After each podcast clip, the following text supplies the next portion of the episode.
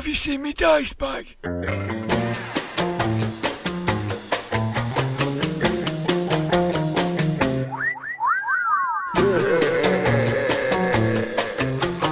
Grognard Files. Hello, my name is Dirk the Dice, and this is the Grognard Files podcast, where we talk bobbins about tabletop RPGs from back in the day and today. I'm coming live from my secret underground base hidden beneath Dirk Towers in Adlington, Chorley, in the northwest of England. I'm completely surrounded by my wonderful toys and my Grognard files. Over here on my left is my ridiculous homemade shrine to the actor Caroline Munro. I'll just give it a tap. Ah, yes, this time the eternal champion is Mystic Mary versus Killer Bunnies in a film that was released last year. Cute little buggers. For this episode, I'm reaching down a bit of an obscure game. Golden Heroes is a game of superhero role playing. Perhaps not as famous as Champions, Superworld, Villains and Vigilantes, or Marvel Superheroes, but a significant one in the history of British RPGs as it was the first homegrown RPG to be published by Games Workshop. It's important too as it embodies the spirit that defined the early 80s in the UK, the time and place we focus on in this podcast, as it emerged from the players rather than the industry. The very first version of Golden Heroes was a self published booklet, a limited edition created in 1981. The game was popular on the circuit when it caught the attention of Games Workshop, who were looking to add own games to the repertoire of local versions of American imports. In 1984, they launched the game with a great fanfare in White Dwarf with loads of supporting material, but it was short lived. Before long, it was quietly dropped and seemed to disappear. I've produced a five minute film to accompany this podcast so you can see it for yourself. The original self published rules and all of the material that was produced for the game. Peter Haynes and Simon Burley created the game, and Simon joins us for this two part episode. In this part, he tells the story of the ups and downs of creating Golden Heroes. Judge Blythe, our resident rules lawyer, joined me in the room of role playing rambling to review the game's mechanics. Lawrence Schick, in his book Heroic Worlds, a history and guide to role playing games, describes Golden Heroes as unremarkable, but we think it deserves more attention than that. We also reflect on playing superheroes in RPGs. It seems more attractive now than it did back then. I'll be back at the end to give you, the Grog Squad, an update on some of the latest projects that we've been working on. And you can get involved with them, or you can smile politely and ignore me. Ramblers, let's get rambling. Welcome to Open Box, part of the podcast where we enter the time machine to ping backwards in time so we can propel forwards into the present. This time I'm joined by Simon Burley, CEO Hi. games designer, small press publisher, fanzine editor, and an RPG superstar from the 80s. Uh, think of Simon Le Bon with D20s. Is that is that fair enough, Simon? Fair enough. Yeah, I can, I can live with that. Well, uh, it's traditional uh, on the Grognard Files to ask the question, how did you get into the hobby? We were raised by a very sensible father who raised us all on Waddington's board games. You know, all the standard ones, but the best ones, Mine a Million, the business game. He was getting a magazine called Games and Puzzles, and it dealt with board games and things. And it had articles by Giles Brandreth when he was the old world Scrabble champion and things like that. And just before I got to university, it had an article in it about this new game that was coming in from America, which was called Dungeons and Dragons. My dad wouldn't spring for it; he wasn't interested, so I had to wait till I got to university. And as soon as I got to university, I sought out the games club and played D and D. So I got into it at about a year after it came over here, when Greyhawk came in, just about the time of the funny shaped dice. So, so what was that experience like? So, just uh, describe that first experience of uh, playing. Uh, first experience of playing, I had a referee who I thought was God because he seemed to have made up his own world and his own rules, and he seemed to be totally in charge of what was happening. I was totally blown away with being able to make my own decisions, so I decided to attack the tinfoil monster with a battle axe instead of a broadsword, uh, and I got eaten. so my, my warrior was killed first off. Next week I made a cleric. He's theoretically still alive somewhere, reincarnated as a goblin, but theoretically he's still around. He was never actually permanently killed. Uh, and then I did, I did a year at Nottingham University where the only thing that kept me at the university was the twice weekly um, gaming. And then when I failed my exams at the end of the year and I came back to Birmingham, I was at a teacher training college that didn't do D&D, but I used to go to Birmingham University play at the Game Society there. And that's when I bumped into all the people we developed Golden Heroes with. Um, for people who've never played Golden Heroes, how would you pitch it to them? Golden Heroes is a superhero role playing game. It's a traditional superhero role playing game. The main mechanic is roll a d20 versus defense class, which, so it's very similar to D&D, but it was based heavily on the Marvel comics of the time.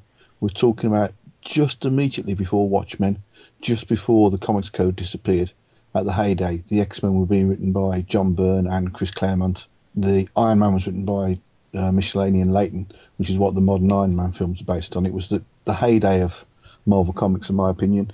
And it's a role playing game that's based directly on that, so that if you play the game, it simulates exactly what was happening in the comics of the time. It uses comic book assumptions, like you play, you don't have comic book rounds, we do have rounds, but you don't have actions. You have comic book frames where anything you do in the game is a direct representation of what's in the comics. Uh, the, one of the great features of it, of course, is the character creation. Oh yeah, it's uh, in um, super role playing games. There are two main uh, trains of thought. The main one, the most popular one, which is used in Champions and in Mutants and Masterminds, and which came out of the original Super role playing game, uh, Super 44, is you get um, some points to given and you spend the points designing the character, which takes a long time. You can make exactly the character you want, but if your character dies, next game you can recreate exactly the same character. The other school of thought is that you randomly roll superpowers, which I think was how Villains and Vigilantes started and what Icons does at the moment. The problem with that is you can get random superpowers that you don't want to play. What Golden Heroes does is it bridges the gap. You get given a certain number of rolls that you can use to roll for superpowers, and if you want to, you can just roll all randomly, but you'll end up with some powers that you can't rationalize. What you can do with Golden Heroes, and what you should do, is after you've rolled three or four superpowers out of your eight, you should stop and then use your remaining powers to upgrade the powers you've got. So you stop after a certain period of time, and then you decide which one of your powers you want to put at higher levels and which ones you want to keep the same. So it's uh, it's halfway between random rolling and design, and it's absolutely brilliant. You have to do it to experience it. I've sat around the table many times with people, and the dice give you a start to your imagination and you can watch people's imaginations take flight as they're making their characters. You can come to the table with no idea what super you're going to play, and you end up making somebody that you want to play forever. And I've seen that in action because I've played it recently, and yeah. we created the characters at the table. And you're right, uh, you can see people, uh, their imaginations light up. Yes, but it's not. Um, sometimes in the write-ups, people say it's random rolling, and you have difficulty rationalising the powers. I've never actually been at a table when I've had anyone that can't put the powers together to make a character. You just have to think a bit, and that's what creates the character's backstory. It's in the rules. It says if you can't, you know, think of how to fit a power in, you have to drop it. But I've never ever had to drop a power myself. I've never seen anybody have to go without a superpower. There's always some way to fit it in. That clever way of fitting it in is what makes the makes the characters fly. And the other element, of course, is you can choose to use uh, your role on advantageous backgrounds as well as superpowers. I sort of created Golden Heroes. I got it going, and I was the one that saw it through to the end. But at university, I had a friend called Pete Haynes, who was a turns out he's a games design genius, and he just comes up with these ideas off the top of his head. And as long as you write them down, they're brilliant. And his thought for advantageous backgrounds was that um, you say before you make the character that you would like to have an advantageous background, you would like to be a brilliant scientist like Tony Stark, or you'd like to be super rich like Bruce Wayne, but you don't have to pick what it is till you've rolled the powers. So you can pick an advantageous background that suits the powers ignore what's written in the actual rulebook. Games Workshop, when they produced it for publication, had a fixation on putting a random roll on everything, which um, wasn't the original intent in the game.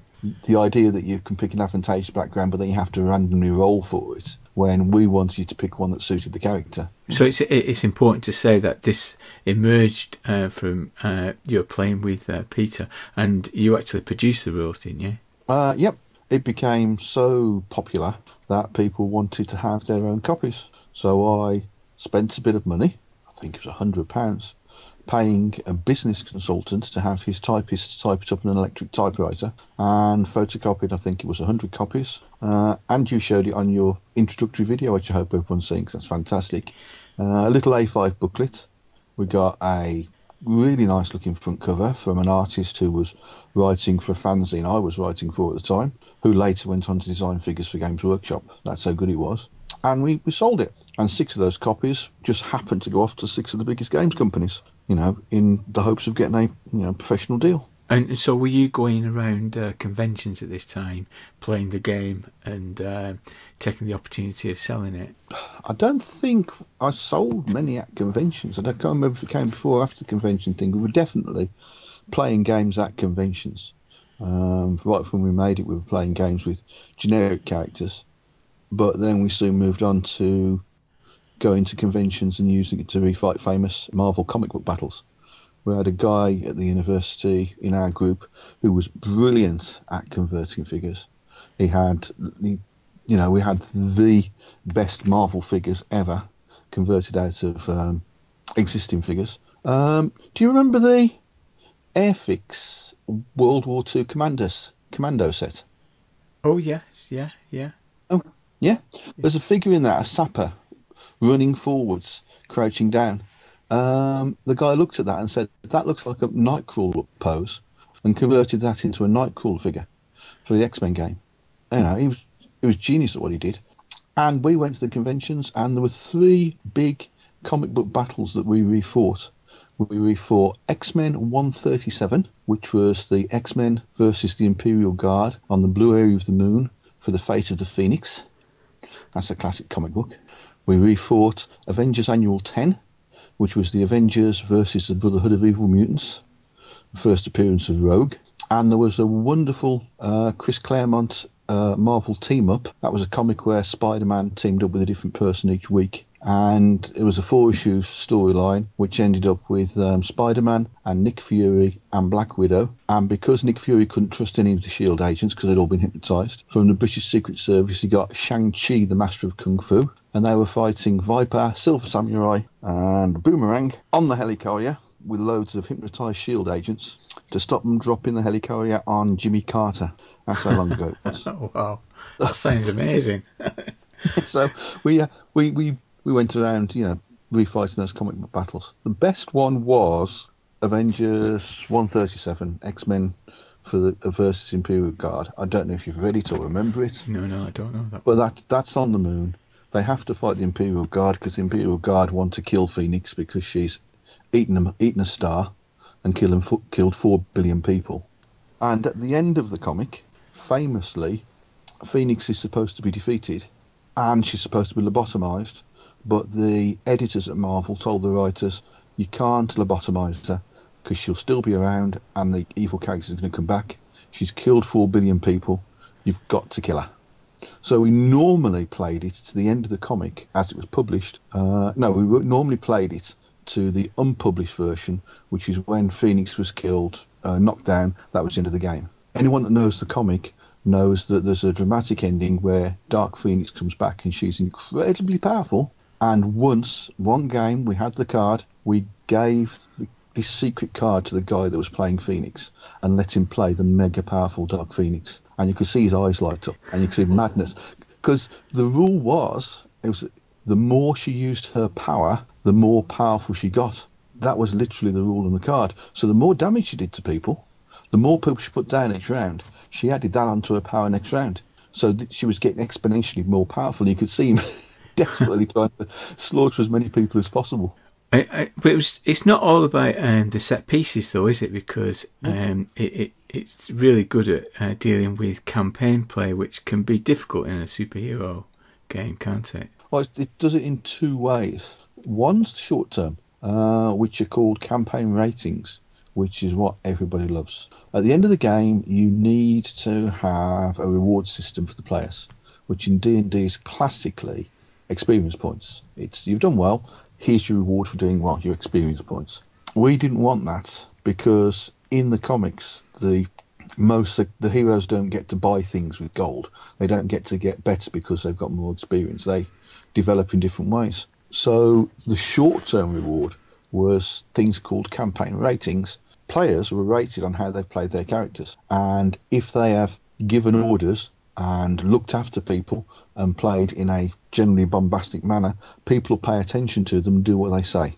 It's exactly the scene three decades later in the Avengers they showed you in the Avengers film where the policeman says to Captain America, "Why should we do what you say?" and Cap and Cap demonstrates why they should follow his instructions.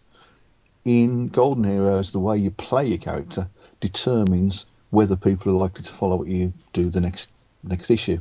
But there was another one called Detective Points, where if you actually looked for clues and interrogated witnesses and used your superpowers to find clues, you gained more detective points. And it's impossible to be top of your game as a detective like Batman and be top of your game at getting people to do what you want like Captain America. There was a trade off. But what it does is it stops players being murder hobos. People play the game and they see you get rewarded if you act like a superhero. And it makes people, encourages people to play in the right way. It's like an alignment system that actually works. These hundred copies, as you said, um, a handful of them went off to uh, publishers. At what point did uh, Games Workshop get in touch? Pretty, pretty quick, I think. It was, it was, you know, within a couple of months, and they told us I had the license for Marvel Comics when we were over the moon. So we rewrote the rules to produce a fully Marvel version. And, and do, you, of which is- do you still have that draft somewhere? I've got a load of papers in my loft, right, and I'm not sure what I've got and what I haven't. I'll be honest there. I know I've got all the character cards for every character in the Marvel universe, but I know that there was a simple example scenario just to get people warmed up on the combat, which featured the defenders. I remember that the big scenario at the end was actually um, Captain America and Daredevil and Heroes for Hire. You know, um, Luke Cage and Iron Fist. So it was sort of streets level scenario was the was our big scenario, but They, they, they contacted you to say that they got the Marvel, Marvel license. license. Yeah. and we wrote a Marvel version and submitted that. And then they said, "Oops, no, we haven't got the Marvel version." Then um, Pete worked with a great guy there called Albie Fiore over the space of the next 12 months to change the developed game because it wasn't the game that I'd um, self-published by then. The extra bits had been added in back into a non-Marvel version. But that took 12 months because Games Workshop had one. I think they called it a typesetter, not a word processor, at that time.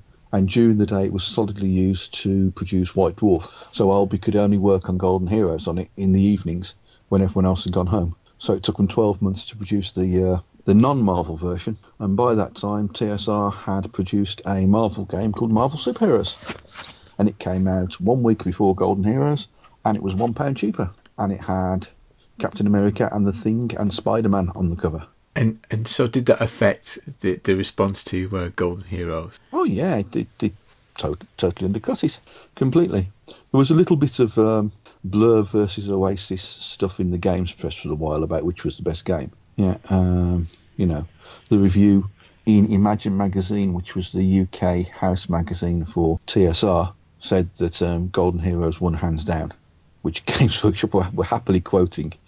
Yeah, that's on the adverts, isn't it? Yeah. Yeah, Golden Heroes is is the better game, but um, Marvel Superheroes is the better product. If you know what I mean, it's, had it had lots of cardboard bits in, and and also it was massively well supported. They just flooded loads and loads of supplements for it.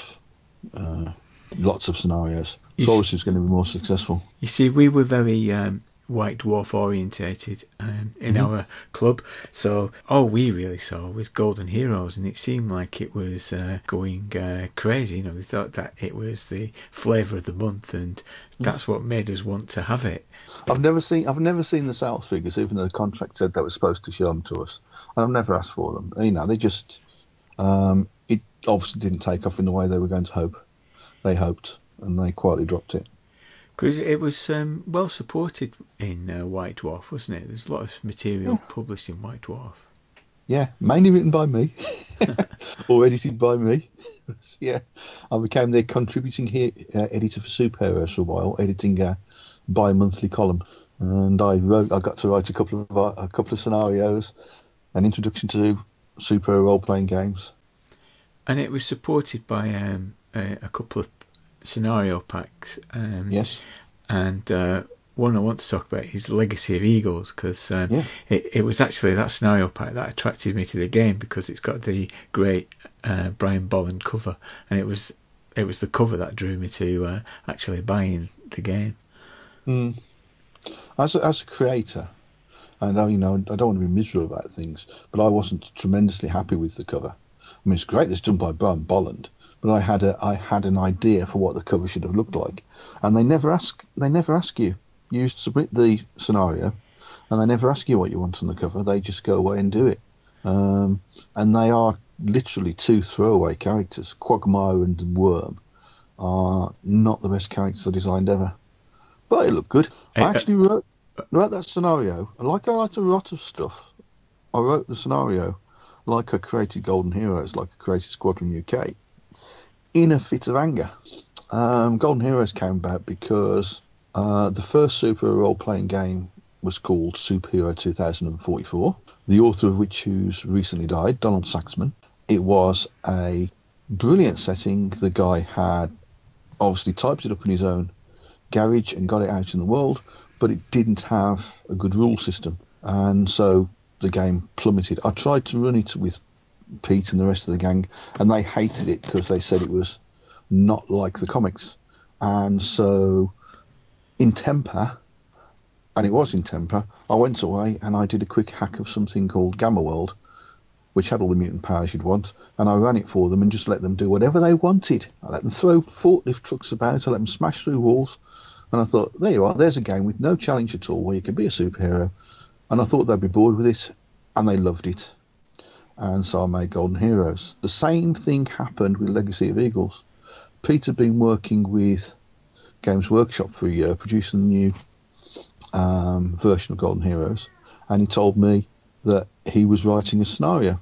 And I got annoyed that he was writing the first scenario, and then I dashed one off pretty much overnight, which was Legacy of Eagles.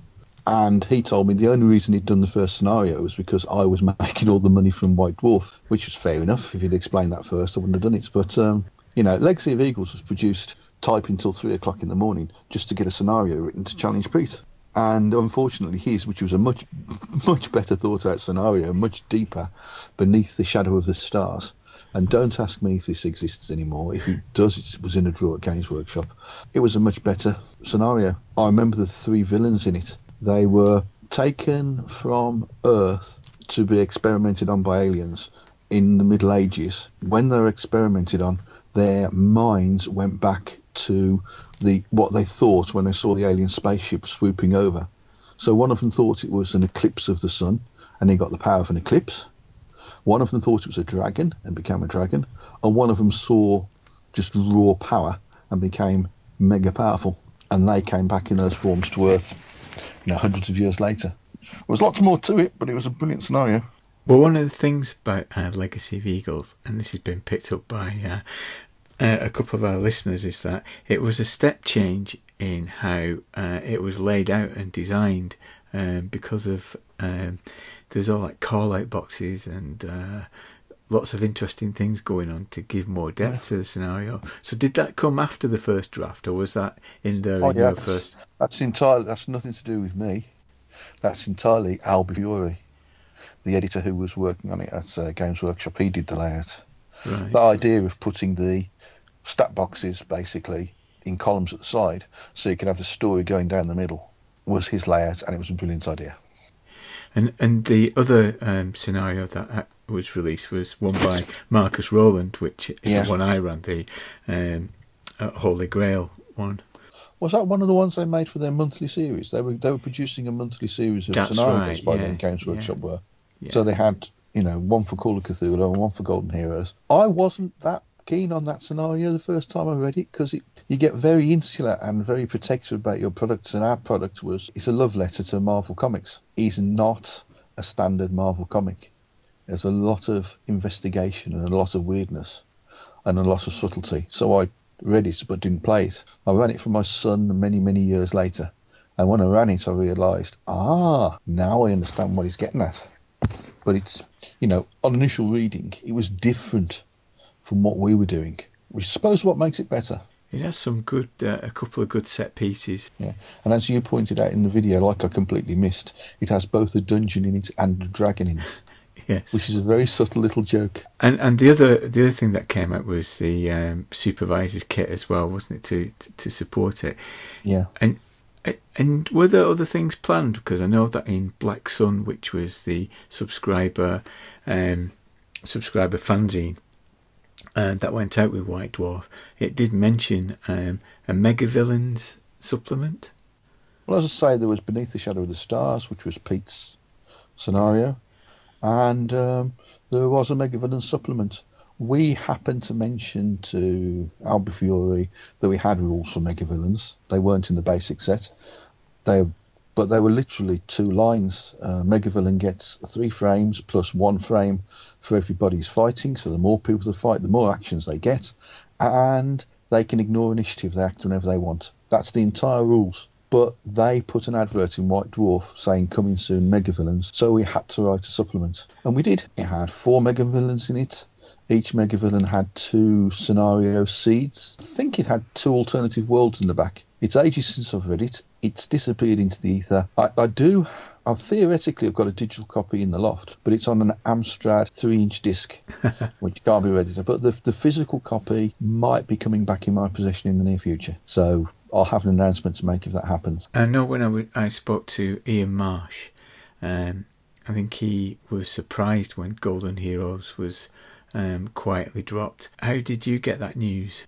Told us, which is a good thing that we, we took the uh, lump sum. I think we decided to take the lump sum on Golden Heroes and the royalties on the supplements. And you know, to be fair, it paid the deposits on my first house. So thank you very much, Golden Heroes.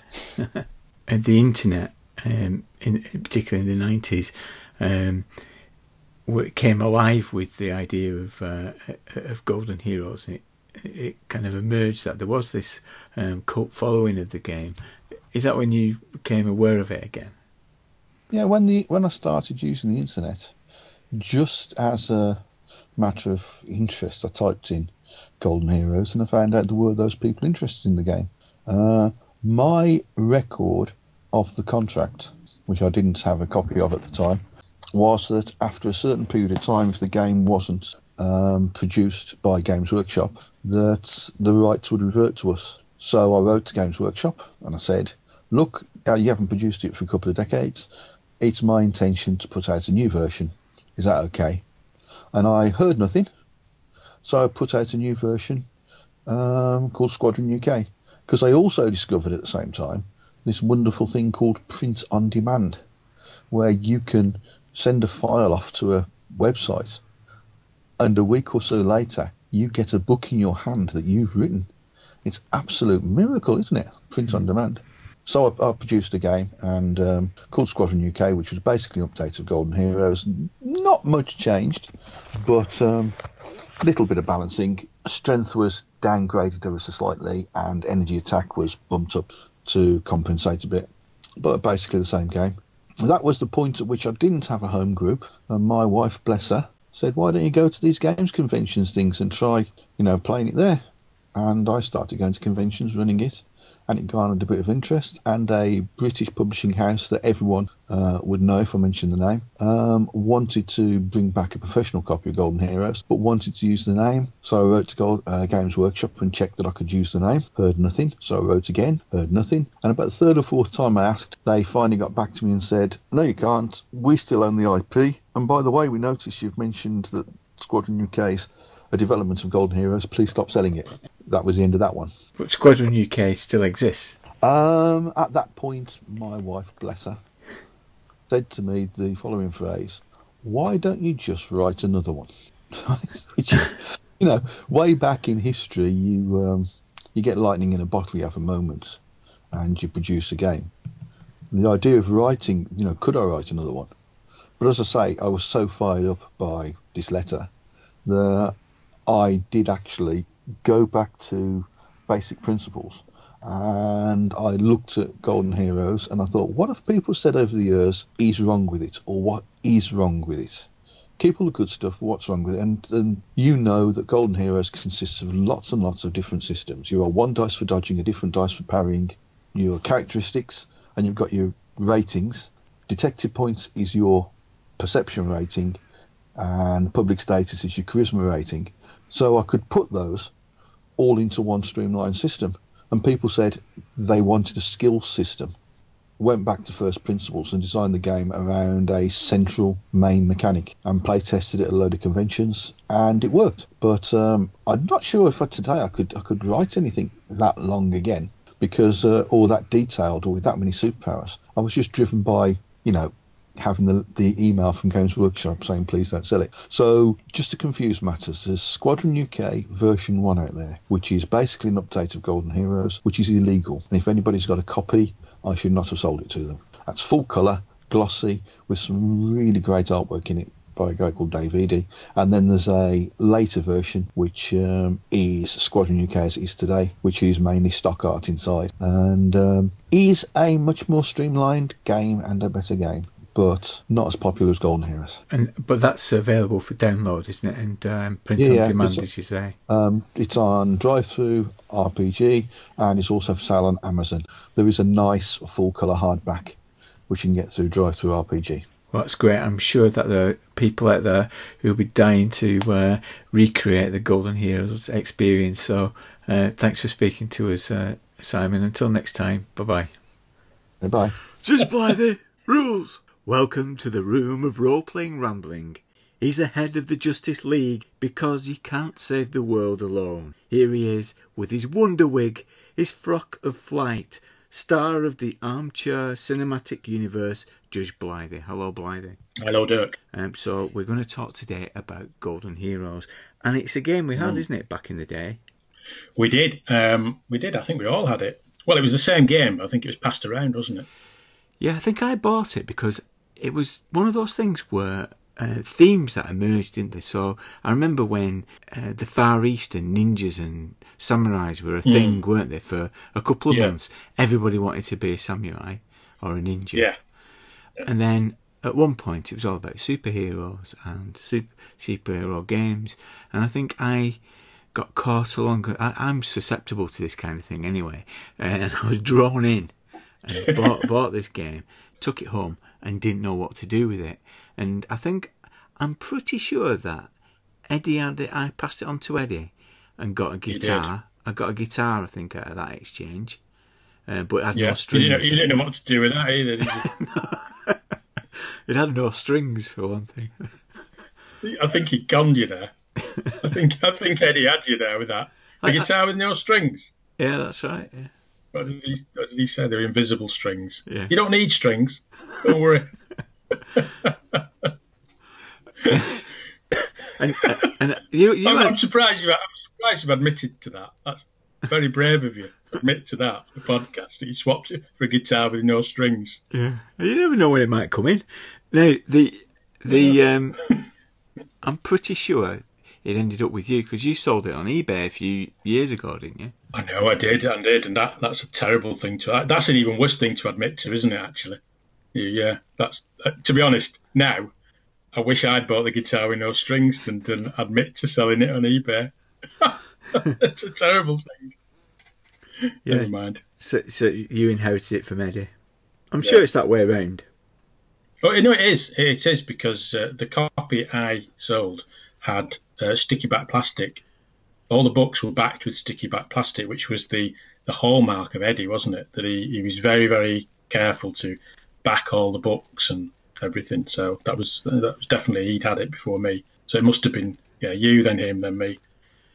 But I think the I mean in my defence, um, look at me, I'm a judge, but I'm putting up a defence. This isn't right, is it? Um, I sit in judgment, not not uh, not to put up a defence. But in my defence, I think um, the reason I, I got rid of it, and the reason you know when we, we we got back into role playing, it was there, but it never crossed my mind to play it, is because, and, and I think the reason we passed it round was that sense that none of us really knew what to do with it. Yeah.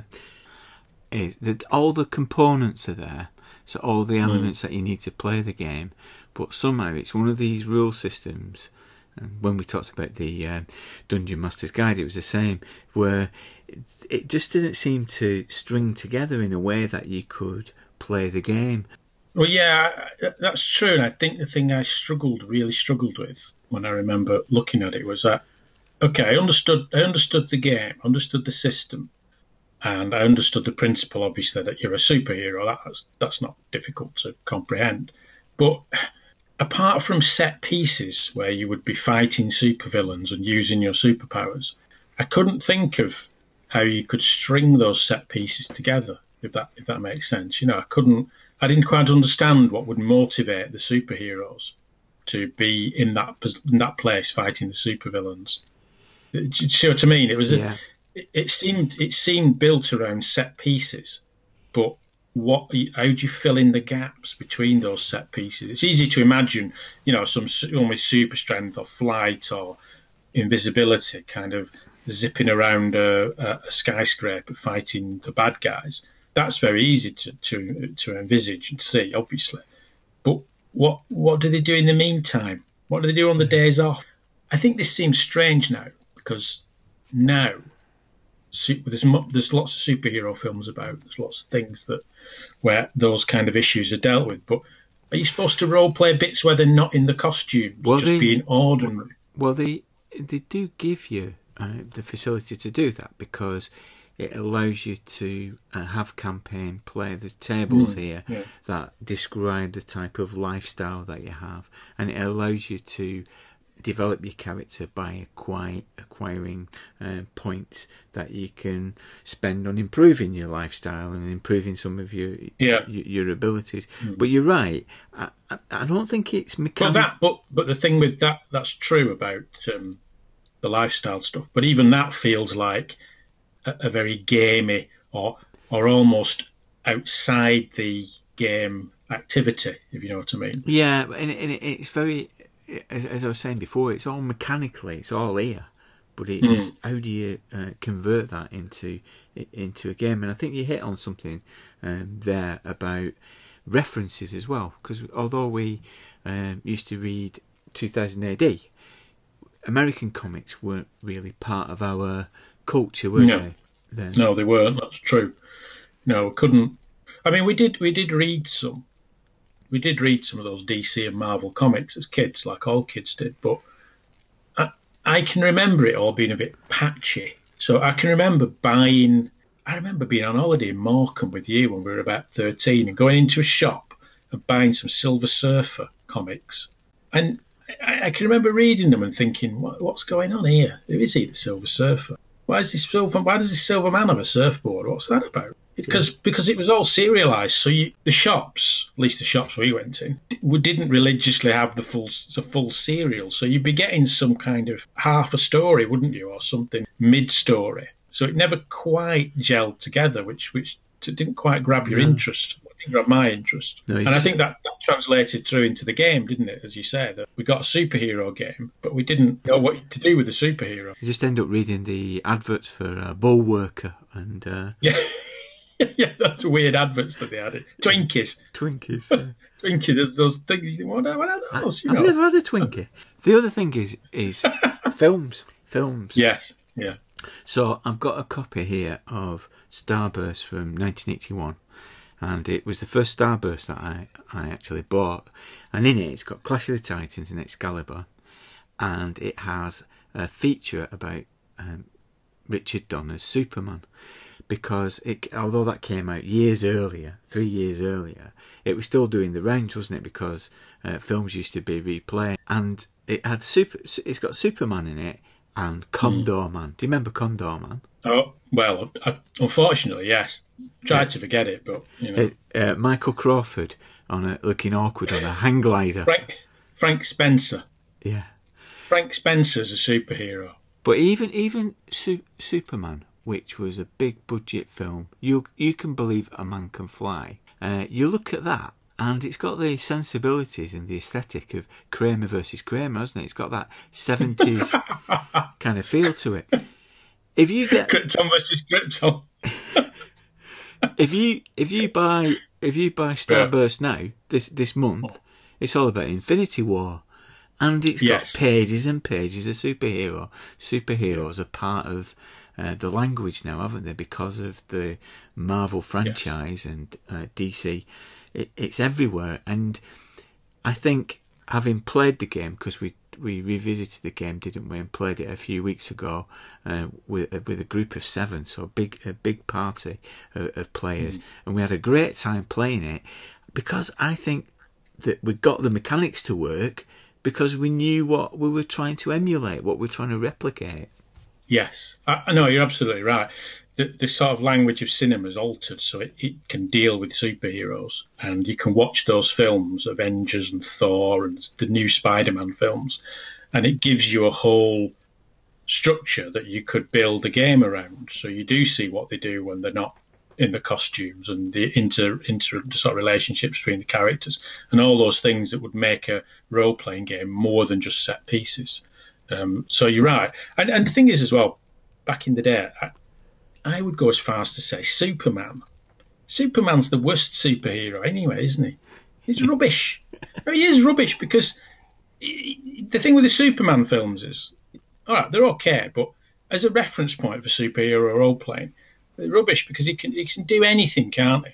He's got X-ray Yeah. vision. He can resist bullets. He can fly. he's- All these things. And then, of course, they have to invent because he's good at everything. They invent kryptonite to make him rubbish. Well, why not just not make him so good?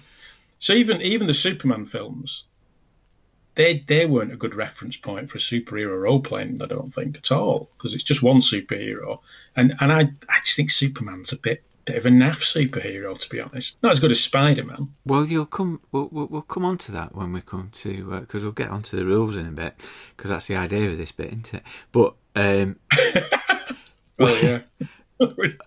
But you hit on a, a, an interesting point there because you talked about how he's good at everything. And I do think that's part of the problem when we looked at this back in the 80s is that we were used to grit, we were used to failure, we were used to uh, authenticity. Uh, authenticity and a simulation. Yes. And Yes. I think part of the difficulty of this is thinking, I'm not going to give these powers to my friends because they'll just abuse them.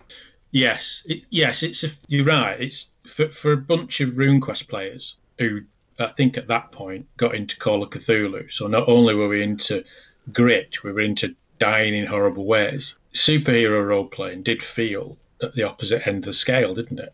Because I can remember, I remember rolling a character for it, and I think the superpower, one of the superpowers I got was magic, which was kind of in a strange way disappointing because I thought, well, it's just like being a wizard, then, is it? I wanted to be a superhero. But I can remember looking at the superpower and thinking, wow, that's actually really powerful. This guy's powerful. He's well, he's like, he's a superhero, isn't he? And it, you're right, it did feel a bit, even as a player, I've, oh, I've got these superpowers, but it feels a bit odd. Bit, But we feel a lot more comfortable with it now. And if there was ever a game that proved our theory that um, you need to play a game to appreciate it, to understand it, this is it, isn't it? Because oh yeah, yeah. when, when we read this in the pub um, a few weeks ago, we were ready to slate it, weren't we? We were ready to have a real go at Yeah. it. And then we Yes, play, we yeah. played it, and we had a great time, and realised that everything works together to emulate uh, uh, superheroes. So, um, Yeah. yeah, Well, yeah, you're right. I mean, we, we looked at it um, without playing it, and we, we were starting to feel. I remember starting to feel slightly awkward that we weren't going to say anything good about it. Yeah. But- And yet, as you're about to see or hear, I think there's lots of good things about it. Lots but those things come, they come out in play, don't they? Like we always said, play is the thing. They come out when you actually play it. So yeah. Okay, so let's. Um, what are your three highlights then? My three highlights in no particular order: character creation, up, and specifically generating your superpowers. Okay. That I like that. Yeah. I like the way it handles damage. I like the way it handles initiative and actions through through a thing called frames, which we'll we'll talk about Okay. later in more detail. Let's go through this then. Obviously, Okay. it's the jewel in the crown, isn't it? The character creation is what everybody fondly remembers from this game. So when we put Yes. this on Twitter, people said, "I just used to spend hours generating characters." So let's talk about let- let's talk about creating characters. Well, on the face of it, it, it doesn't sound particularly remarkable because when you create a character, you roll on a table to find what superpowers you've got. So you get a, a number, certain number of rolls, and with those rolls, you can you can buy sort of advantageous backgrounds, can't you? Yes. Um, so being rich or being connected to the criminal underworld or that, that kind of thing. But what you also do is you roll and you get superpowers, and they're generated at random.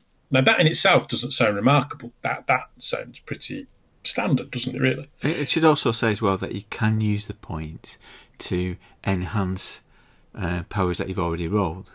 So Yes, you uh, can. you can choose to spend one of your points to make your power of flight better, for example. Yes, yes, you can do that as well. Uh, but essentially, they are they are randomly generated. But what is really really good about it is that once you've randomly generated your superpowers, you then have to come up with a backstory explaining how you got them. And if you can't explain one convincingly enough, you lose it. Yeah. And I, I, I think that is way ahead of its time when you think back to the 80s. Most role playing games, certainly one the ones we were playing, you rolled and whatever you rolled, you got. You didn't have to justify it, did you? You know, you, you didn't. You don't have to. You don't have to roll three d six in in RuneQuest. And if you roll an eighteen, someone says, "Well, hang on a minute, why is he so strong?" Justify that. Come up with a backstory. But in Golden Heroes, you, you do. And and when we played it uh, at Convergence, we, we all rolled our characters as part of the game, and we all came up with backgrounds. And that was that was a really enjoyable part of the game because the superpowers lent themselves to creating comic book style backgrounds for all our characters. And And that, also- I think that's a really good thing. Also, doing it together was good because it allowed you to link characters. So, uh, if you had compatible superpowers, having a relationship with some of the other characters around the table, so you could see that happening. That was good. It, it was good seeing a team of superheroes appearing before your eyes. And Yeah, yeah, Everybody coming up with really interesting stories to describe Mm. the reason why they existed. Well, that's it because there wasn't there wasn't of the seven of us there wasn't really any duff stories. All everyone came up with a good backstory, and when they sat down at that table, when I sat down at that table, I didn't know what kind of character I was going to play. I wanted to play, but by the by sort of half an hour, three quarters of an hour in, I had a fully fledged superhero that had a backstory uh, and everything because it had said to me, justify why you've got these powers. And I, I do think that is a really, really good and clever aspect of the game, particularly, you know, perhaps not nowadays, but back then, that, that is ahead of its time, I think. Yeah, because although Traveller uh, mechanically built your character's background, it didn't do it in the same way. This was handing over uh, a more story approach, isn't it? Yeah. So you Yeah. build your powers mechanically, but to justify them, you have to. Uh, it, it's more of a, a, a narrativist approach, isn't it? Yes, and that's a good. That's a very good comparison, I think, Traveller, because yes, Traveller gives you a background, but it but all it does is gives you a, a series of skills that you've acquired over time. It doesn't ask you to justify where you got them and how you got them. I mean, you can you can do that, but you don't have to. And in fairness, I think at the time it, it wouldn't have crossed a lot of people's minds to do that in Traveller. It's only because Golden Heroes says actually says puts the idea in your head, doesn't it? I also want to make the point that uh, the way the superpowers work is good as well. So you have um, four attributes: you- ego, strength, dexterity, vigor. So you've got those four core elements, and the superpowers can adjust those mechanically. But you can also have ones that are just purely a description. So I think you had one that was speed, wasn't it? So you move faster Yeah, than yeah. some people think. Yeah, yeah. Some- it's just some- an idea, isn't it? It's not. Yeah. A, it's not. It doesn't have a mechanic to it. Does it? It's No. just a concept that you can throw out there and say, "Well, I can. I can do this. I can do that." Yeah. and that worked really well in play. You wouldn't think it would, and I think this is the this was the revelation in play. So people had some superpowers that um, they could deploy at the right time, and sometimes they were deficient because they didn't have the superpower that they required to do what they wanted to do. So I'm thinking of a particular example where uh, one of the characters wanted to leap across um, a chasm and grab the Holy Grail. So I said, well, which superpower are you going to use to enable you to do that? And he looked down his list and he said, uh, I've got a super taste. Oh, you can't lick the side of the uh, uh, side of the hole. eh? You're not going to get get to it. so that that thing of you know how do you fail when you've got these uh, superpowers? It, you've got to have the right ones at the right time to do the thing that you want to do. Yeah, and that became very apparent in play because, again, looking at the game uh, as a rule book, your your instinct is, is, as we did back in the days, is oh, they're going to get really, really powerful things. Well, you are, but you're right that you've got really powerful stuff, but in other respects, you, you're just normal. If you have a superpower of being especially tough or something like that, you're as susceptible to a bullet as anybody else, aren't you? Yes. Yeah. and that that alters the dynamic as well. So I had a particularly tough character, but I think Neil Neil got into a fight. Didn't Neil's ca- character get into a fight and realised he, he was just an odd. When it comes to, to being, sh- although he could fly, when he was shot, he was he was just ordinary, you know. So that does does give you that balance that you know you you're fighting supervillains, well, but you're not supremely powerful. well let's let's uh, move on to handling damage then. So the next one is uh, handling damage. So how does that work? Well, you have you have two sets of hit points. You have hits to kill and hits to coma, don't you? And I think that's a nice, a nice thing. It's kill and coma, nice. What am I saying? but that, then it's a nice thing in as much as the hits to coma fits in with you might not want to go around killing the bad guys. That that's generated in an interesting way as well, isn't it? So it's your number of vigor points as a d6. Yes. So you end up rolling Yeah. loads and loads of d6, don't you? Yeah, which is always fun rolling lots of dice. That's a, that's a definite plus, isn't it? But yeah, hits to kill, hits to coma. So you've got a hits to coma rule where you can do damage to knock people out rather than kill them, and that's quite good because a lot of role playing games never have that distinction, do they? You know, Yeah. most role playing games it's just hit points and that's the end of that.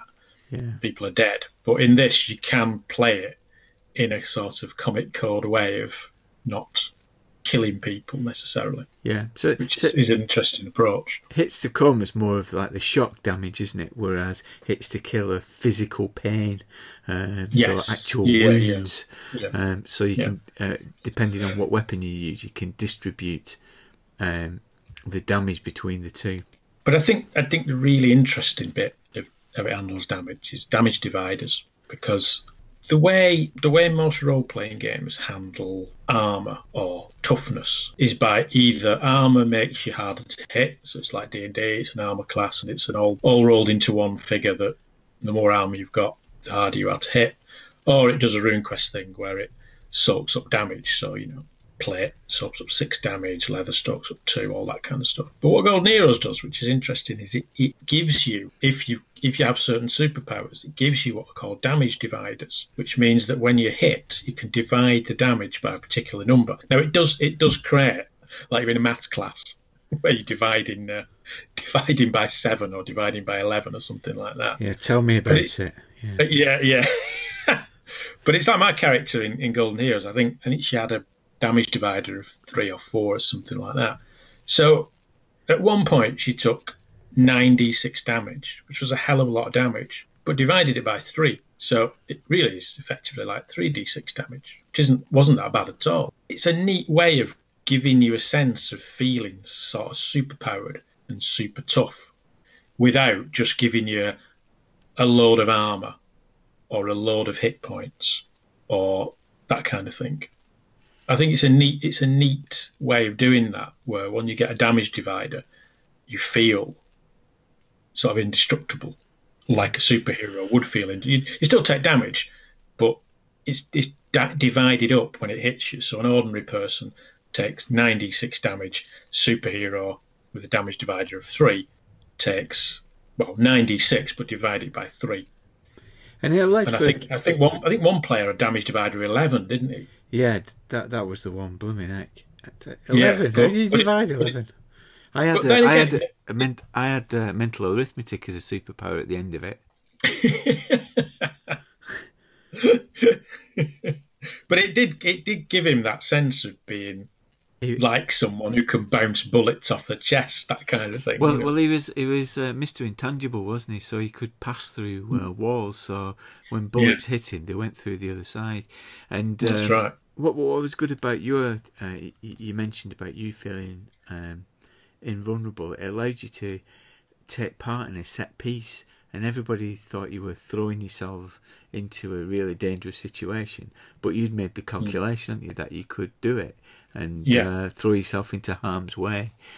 Yeah, like a superhero would. You know, it's like it's like the Hulk, isn't it? In uh, the Avengers films, he's got a massive damage divider, so people shoot him. You know, tanks. He's got a damage divider of twenty, or probably something like twenty-three, just to make it really difficult. Um, it wouldn't be twenty, would it? Be twenty-three point five, but he's. But it, but that, that's it's it's a good it's a good little mechanic because when you watch a superhero film, you think, oh yeah, I, I can see that. It's a damage divider. He's not he's not the Hulk isn't super armored, is he? I mean, he's bare chested, and he doesn't take injuries as such. So he's not got. I mean, he would have a lot of lot of hits to kill and hits to coma, but he doesn't take lots of injuries. The the the the weapons, the bullets, and everything just bounce off him. It's a damage divider. It's quite a unique, it's a clever little superhero mechanic, isn't it? Yeah. You know, and I did. I, I thought it was a really neat, uh, neat thing that because it did. It gave you a sense of I'm, Yeah. I am a superhero. I can take that damage. Yeah. You know. I, I like that, and uh, I do like uh, the distribution between hits to coma and hits to kill, because it does allow you that thing of uh, your character could be stunned or hospitalised. Um, Yeah. it allows your character to be uh, staggered and you know have varying um, uh, varying stages of uh, being immobilised. Yeah, that's really good. So um, your last highlight is um, frames. So how do frames, work? yeah. The way it deals with not so much initiative, but to some extent initiative, but more more about actions within a combat round is it gives the players four frames and it gives the villains three frames, doesn't it? Yeah. And you roll for initiative. And if you win initiative, you can you know, your frames come first, and I think you can stick a frame at the end of the round. If you lose initiative, then the villains go first. That kind of thing but it, it, it works. It, it tries to emulate uh, a comic book. So what it does is, you know, you, you throw a punch, that's a frame. You've got four frames. Throw another punch, that's another frame. Uh, you know, do something else, that's a frame. And it's a, a neat way of dealing with actions, I think, because you can visualize it in your head as a comic. Yes. If that makes sense. You Yeah. can visualize it, and it. And what I think is good is as well, it, it's a neat way of, for a games master, and a player to some extent, of dealing with those situations in a combat where you step outside the ordinary turn of events. So it's it's always easy, isn't it, in combat to go right? It's your turn. What are you going to do? I'm going to hit him with my sword. Okay, that's that's an action. There you go. You hit, you miss, whatever. I'm going to cast a spell or this, that, the other. But but sometimes in combat, you get people going, well, I'll do some first aid on this guy, and you think, oh, is that is that a combat round? Is that oh, that's not really a combat round? It's going to take you longer than that. How do you deal with it? But the frames idea is good because you could sort of see it as a comic and say, well, all right, you're going to do some first aid, two frames. That's two frames, not one. Because you can visualize the comic book in your head, can't you? So it's a it's a good way of negotiating how long certain actions or unusual actions might take, which is, is good because that ties back to the superpowers being flexible and negotiable as well. So, so I think it's a really clever way of dealing with action and how long things take. Yes, and um, it also differentiates the player characters from the rest of the characters, doesn't it? Because usually you'll act uh, quicker, uh, you'll have more actions per round than your opponent. Now that that is an example again of a, a rule that just doesn't seem to uh, work on the page. And when we played this back in the day, I had a horrible experience, and I'm going to relate that in the second part of this podcast. It was a terrible Yes. experience. It Um, was. and I think part of it was down to um, trying to convey how these frames worked to the group we were playing with. Um, Mm. And when I was reading this again, um, 30 odd years later, I was getting flashback and uh, post traumatic stress, uh, remembering the experience of trying to play this back. But again, that's a story for next time. Well, yeah. I was I was there. Yes. It was traumatic. so the um, yeah, Fra- Frames is really really inventive, and you know th- those are um, three highlights that are, are really inventive rules that um, I don't want to use this word because you know that we don't like torpedoing an argument with uh, fun, but it does create fun. All of those, any fun. yeah. Well, you know, we always say, don't we, that if uh, as soon as people say, "Well, you know, it was fun," it's just torpedoing the argument. So we're not going to pa- we're not going to drop the fun bomb, but it is it is fun, isn't it? It is a lot of fun. We're not going to drop the fun bomb, but it is a lot of fun. Yeah. That's a fun bomb been dropped. Boom.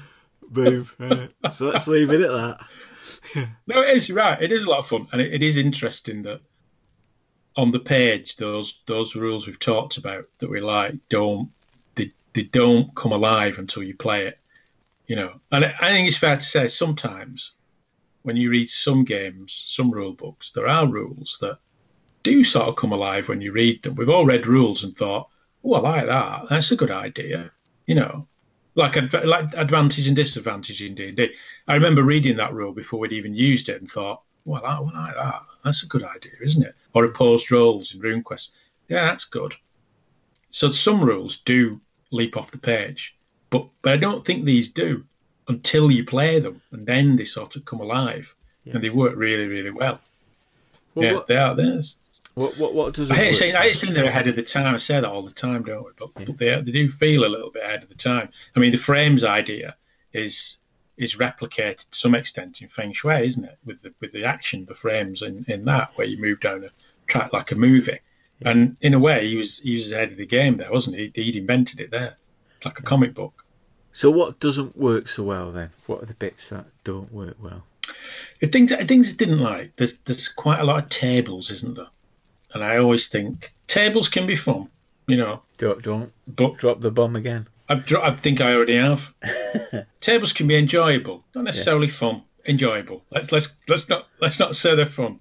Say they're enjoyable, amusing. They can be amusing, can't they? And add a bit of colour. Um, but they should be sort of used rarely. So you know, the fumble table. Yeah, it's fun to roll on the fum. Sorry, not fun. Enjoyable to roll on the, on the fumble table in RuneQuest, but you're not you're not referring to it all the time. Whereas I think in Golden Heroes, you, you as games master were referring to quite a few tables at various points for the to hit roll and for criticals and stuff like that, weren't you? Yeah. And I, I think the it seemed it also but it, it also seemed like a waste of time to refer to the the tables because you know I might be wrong, but the to hit as I remember it, the to hit rolls that you were quoting in the game, they all seem to be the same no matter what. They all seem to be the, between ten and thirteen yes. or more on the D20.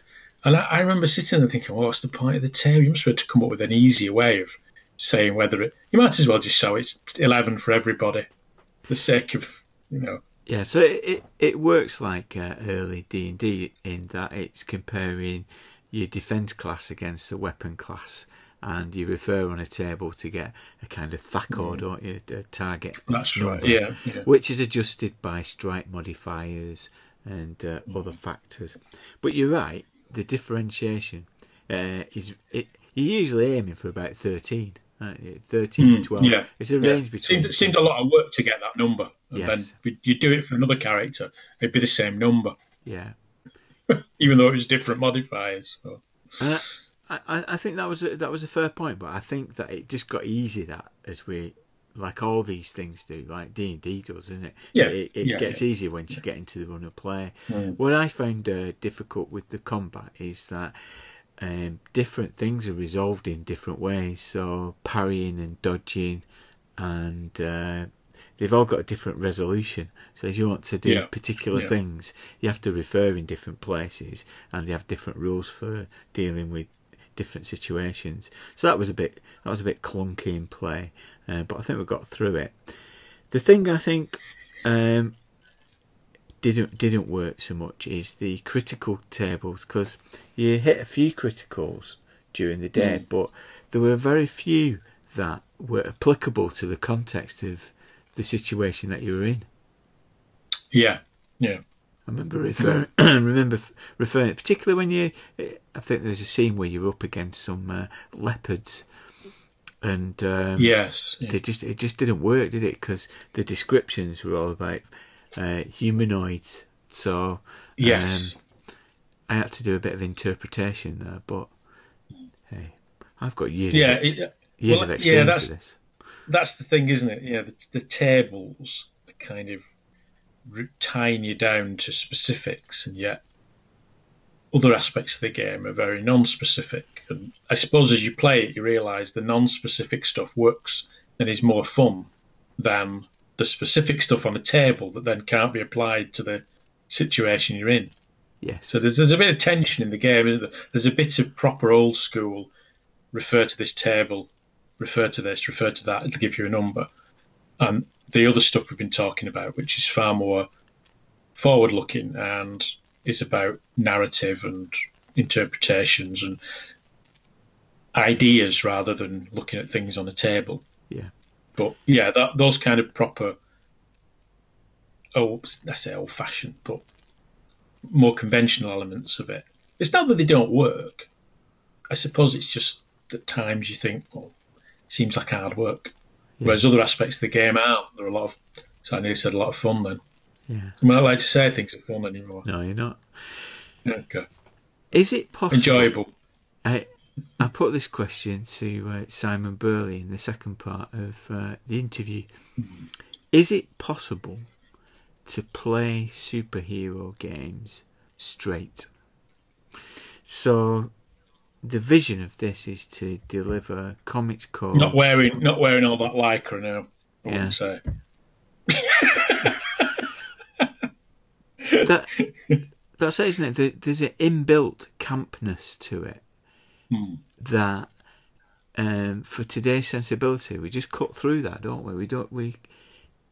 It, it's hard to tolerate. So in the game that we played, we set a bit of background to say that this group of um, superheroes were a throwback to when um, King Charles handed over authority to Parliament, and the monarchy retained uh, the rights to have a, a privy army, private army um, that were was clandestine, and they were experimenting on them in uh, a remote part of Dartmoor, and so that gave it an element of cynicism, which I felt had to be introduced to make it more palatable. Yeah, it's it's a difficult question, isn't it? Because I- I think my, my gut instinct is I'm not sure you can play it straight, actually. And even if you look at even if you look at the um, some of the Marvel films, like the Avengers films, they've become increasingly comic, haven't they? I mean, I watched is it Thor Ragnarok the other the other week. I watched that, and, and it's a very good. I enjoyed it, but it's funny. It is funny. It's played for laughs almost, as if you can't play this stuff too straight because there is an element of oh, it's comic book. You know, you can't. It's hard to play it straight unless you're going to go down a, I don't know, go down a kind of Watchmen road. Um, but then again, Golden Heroes isn't. It just isn't like that, is it? No, You know, I don't think it lends itself to that. no. You know, I think, I think you have to just sort of embrace the idea that yes, you are superheroes in costumes Yeah. with, with alter egos, you know, with, with aliases, and that, that's what you are. Perhaps we'll um, return to that thought next time when we get together. But before you go, I need to ask you, right? If you had uh, a superpower, what would it be? Mhm. What would it be? Um, I think it'd be time travel. Time travel. Yeah. That's a good one. So I've to go back in, uh, fight in a gladiatorial arena and that kind of thing. Well, I was thinking more specifically going back to when you first asked me to do these podcasts and saying no. Too Oh, late. You've wrote, you've wrote me into these. No, but you know, I've no, I've no way out now. Whether that's using it for good or evil, I don't know. Pe- Other people can decide that. Oh, I won't. I won't bother telling you mine then. I know what yours is. What's that? It's an eye. on- It's an eye on the end of your finger. Well, it, it used You to always be. go for that eye on the end of your finger, so you could look round corners. That's, that's the one you always said as a kid. Yeah. It's not even in gold. I think I think I remember you being like disappointed that it wasn't in Golden Heroes. Eye on the end of your finger. I think you went through the rules trying to find a, a superpower that you could possibly interpret as eye on the end of your finger. Now I'm getting older though. It's. Uh, I would love to have the superpower of not having to go to the loo. You know.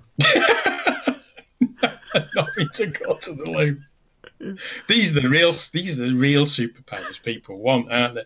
Things like that. Not you know being able to, to drink seven pints and not go to the toilet. Yeah, yeah. Because then when, when you're on the when you're on the bus home, that thing where you think, oh god, Yeah, exactly. I've been, I've been, but it's got me again now on the bus. With your superhero, it wouldn't happen, would it? You wouldn't have to go at all. Imodium. Watch out, fellas! It's, it's about to go. Imodium man, waterworks man, bladder man. I Oh. can see it. It work. It works. See, that's what I mean. You can't play these things straight, can you? Catheter. Anyway, Catheter man. Stick to the eye in the end of your finger. Stick, stick to that. all right then, Judge Blythy. Thanks for that. See you later. Bye. There isn't another bit. I'd really like to hear your experiences of playing superhero games and how you've addressed the inevitable issues of balance and the challenges that we've discussed. Contact us through the usual channels and we'll cover them in the next part of the episode. If you want to know more about the game of Queen Victoria and the Holy Grail that we played at Convergence, then please go to thegrognardfiles.com where you'll find a write up. You'll also find the short film that I've made to accompany this podcast. I really want to play Golden Heroes again. It seems like the kind of game that needs to be done around a table with a big group of players laughing and throwing juggernauts, busting through walls and warping through time and space.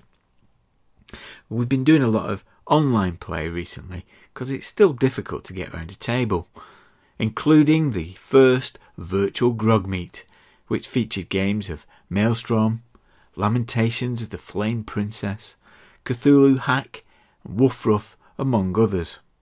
And later this month, we're going to commence the Two Headed Serpent Pulp Cthulhu campaign, and we've got much more planned for the rest of the year. It's the Patreon campaign that allows us to do these extras, and we're planning the third Grogzine at the moment and putting together Grog Meet 18 for the 10th of November. Make sure you put it in your diary.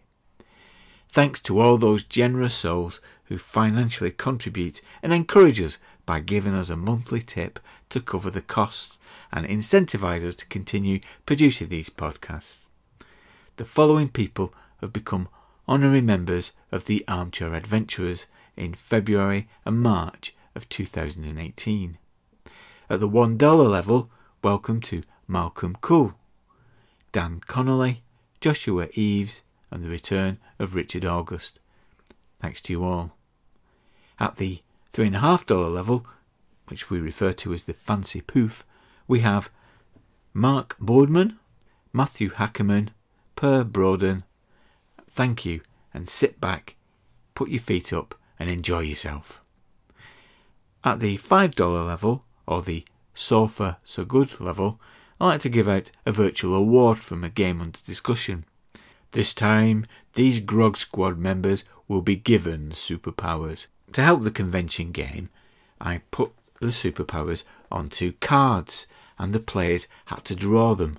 So I'm going to use them now. Okay, first up, Paul Badowski, last episode's special guest. He's got a chameleon ability.